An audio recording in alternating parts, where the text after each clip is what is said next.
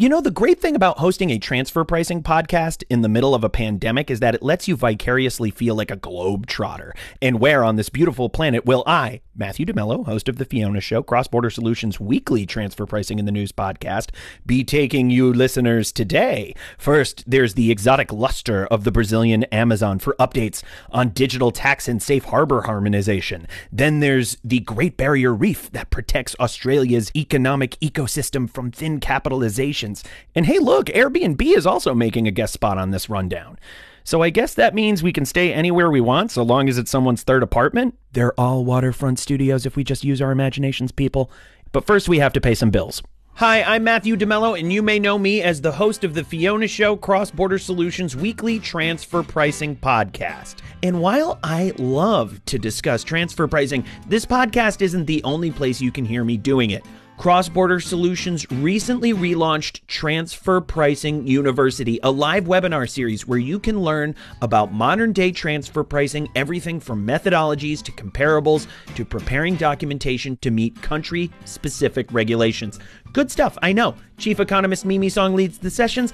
I just ask the occasional obvious question. Since our program is NASBA certified, you can earn one CPE credit for joining each session. Pretty sweet. So what are you waiting for? Join us for Transfer Pricing University Weekly. Classes are free, so now you really have no reason to miss it. Sign up at xbs.ai/tpu.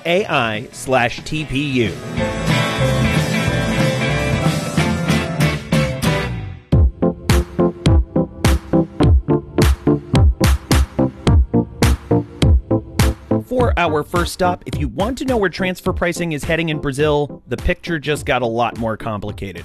First, the Brazilian tax authority, that's Receita Federal, issued a joint invitation with the OECD asking for public contributions in researching how best to harmonize safe harbors in the country's current transfer pricing rules with OECD guidelines. It's a little odd, not just because WHO crowdsources transfer pricing legislation, but also because a December 2019 final assessment on the overall OECD Brazil transfer pricing harmonization project concluded that safe harbors were actually the backbone of Brazil's ability to ensure simple procedures and greater legal certainty in their tax regime. But as the country pursues larger tax reforms that curtail all indirect taxes into a single one, things were bound to get awkward. Elsewhere in the government, lower house speaker Rodrigo Maia shot down any possibility of supporting a digital services tax for the foreseeable future amid pressure to raise government revenue in the wake of coronavirus. Maia told the press Brazil cannot, quote, enter this nightmare of creating taxes at every crisis,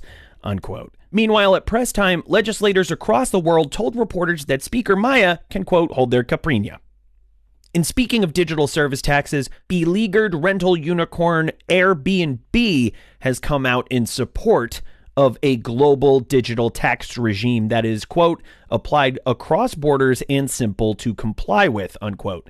Considering the intricate politics of the Pillar 1 and 2 proposals, to put it politely, it's hard to tell from Airbnb's announcement what specific policies they're getting behind, as none of them seem to imply simple compliance. Still, experts are calling the Airbnb coup a boon for bridging gaps between Europe and the United States on outstanding items throughout the DST debate. But as with many self-inflicting calls for higher taxes from profitable internet companies, this sort of predicates a game of whose good side are these people trying to get on today? But given how much Airbnb has taken a tsunami of losses and legal headaches amid the pandemic, I guess that makes the answer anyone and everyone's?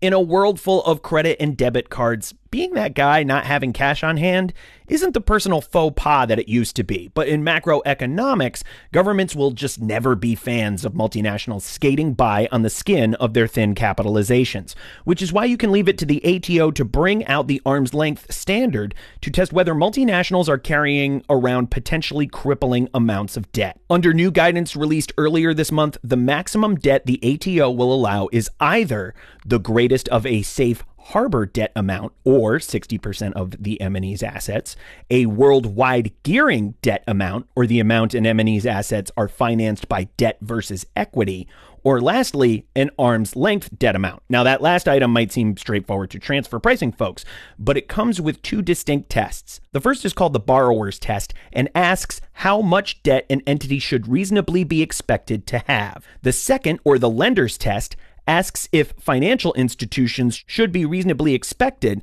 to lend that amount if the lender and borrower are operating at, you guessed it, arm's length. But why three options? It gives leeway to industries like oil and gas that live and die on higher debt to asset ratios that would give other industries nightmares.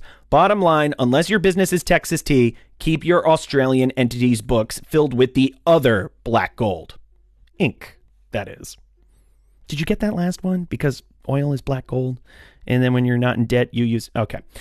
You're all well-educated corporate executives, so never mind. Love your global transfer pricing headlines and reg change updates with a side of dad jokes that land at least two-thirds of the time? Subscribe to this podcast on Apple Podcasts and Spotify. Love listening to hours of in-depth conversations with transfer pricing experts about the very stories you hear on this program.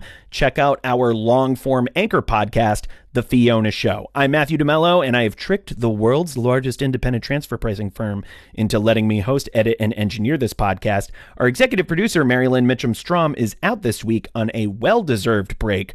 Otherwise, the jokes would be funnier. Stay safe out there, folks. Wear a mask, and maybe soon we can all go globetrotting for real.